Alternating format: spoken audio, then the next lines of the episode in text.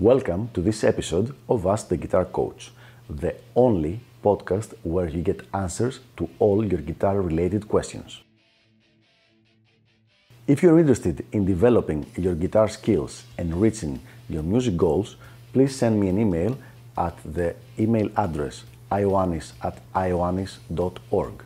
That is I O A N I S at I O A N N I S dot org so that I can let you know about all the different packages of elite guitar coaching and how you can get private coaching by me. Without further ado, let's go to our question for the day. Five equipment buying mistakes guitarists make. So today we're going to talk about five mistakes that guitar players make when buying and using um, guitar related equipment. This list is by no means complete, it's just five things that I really had on my mind and I see them all the time happening and I just wanted to put it out there and see if it can help someone avoid some of those problems. So let's get started with number one. The first equipment mistake guitar players make is when they get their first guitar and they have a budget, let's say they have a budget of $800, um, instead of buying a good used guitar, they buy a new guitar, which means they get a much worse guitar for their money. Or even worse, they say, Oh, I don't want to risk uh, a lot of money, so I'll give $500 uh, and buy a new guitar for $500. Now, the vast majority of guitars that sell new for $500 are not good quality. So you're gonna be stuck with a guitar that's not good quality and most people are not going to want to buy if you decide to sell it afterwards. So you really want to have to like really, really drop the price very, very much, make it down to $200 in order to sell it.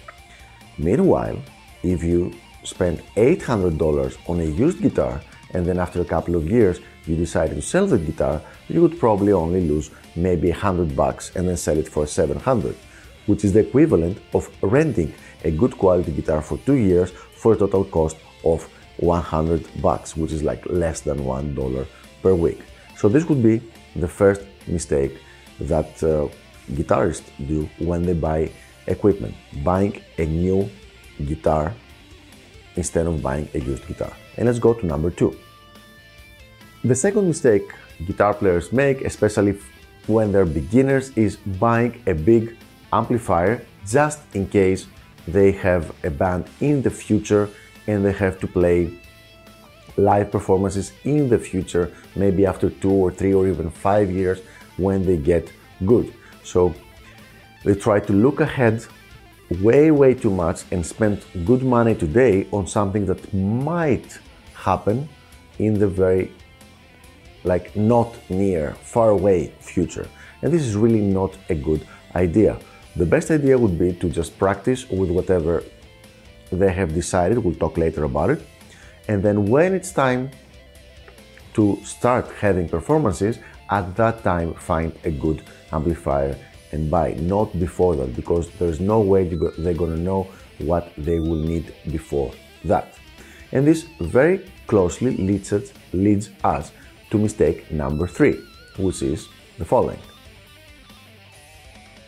buying a 50 or even worse, a 100 uh, valve amplifier for home use or even for a small studio.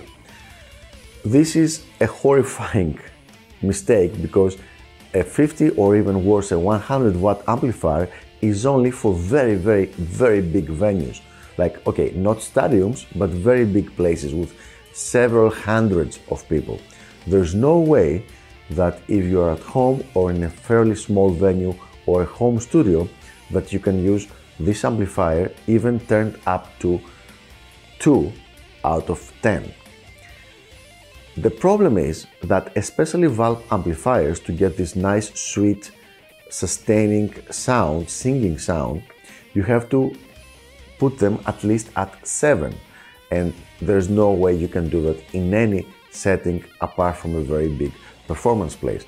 So many players will buy a 100 watt amplifier and then this is gonna just stay there collecting dust and it's gonna cost them a lot of money and they're never, never going to use it. And then after a few years, they will just sell it or exchange it for something different without never having used it.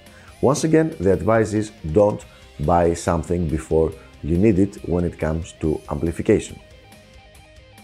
Let's go now to mistake number four, and this is a mistake that is much more understandable than previous ones, and it has to do with not uh, differentiating between your setups for practicing, for recording, and for performing.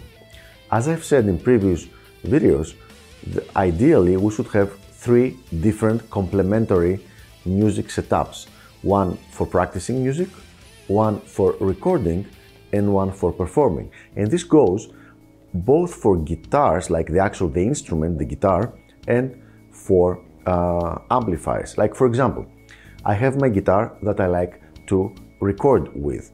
And this is not a guitar that's very, very comfortable for me to play, but it, it really sounds good when you record it. And whenever I'm doing a recording, I will take that guitar.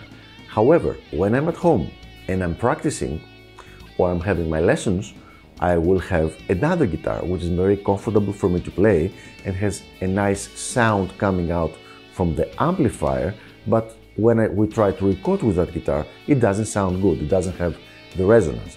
So essentially, I have a different guitar for recording and a different guitar for practicing and playing at home. And then, if I would have to play live, I would choose again one of my guitars that would both look good on stage and would sound good, but also be comfortable enough for me to play um, comfortably the things I would need to play that specific gig. So you have to have different setups for those things. Now, if you're just starting on guitar, obviously this, this is not for you, okay?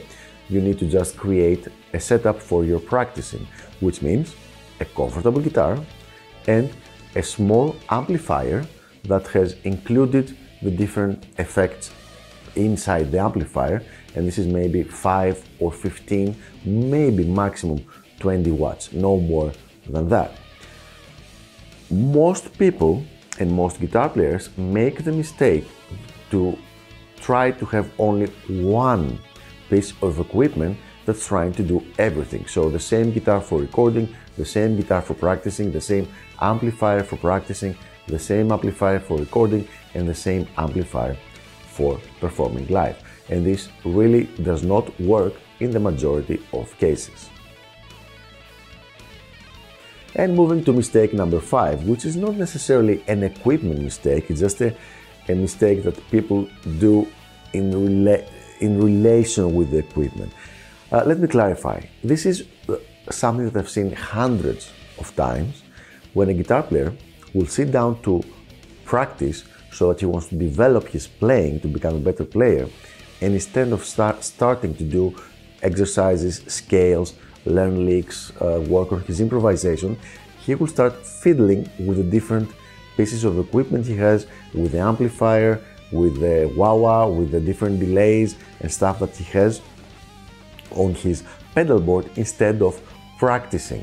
So this is not actually an equipment mistake, but it happens because of the equipment. While if, if he only had an amplifier with a couple of knobs and a basic guitar sound, he would have pretty much no choice than to either practice or just not play at all. But now with all the equipment, he has all these little choices to, to like fiddle around the, the knobs and the switches and give him the illusion of getting something done while nothing is really getting done. And this is a problem with a very, very big number of guitar players and they really come and complain that they spend all time with the equipment and not becoming any better. And it makes perfect sense because you're not doing what you're supposed to be doing, practicing and developing your skill set. You're just fiddling with the different knobs. So there you have it, the top five equipment mistakes that guitar players make.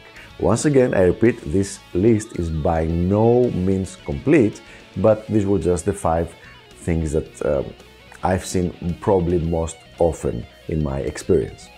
So thanks for listening. I hope this was helpful and I will see you on the next episode of Ask the Guitar Coach. Bye bye.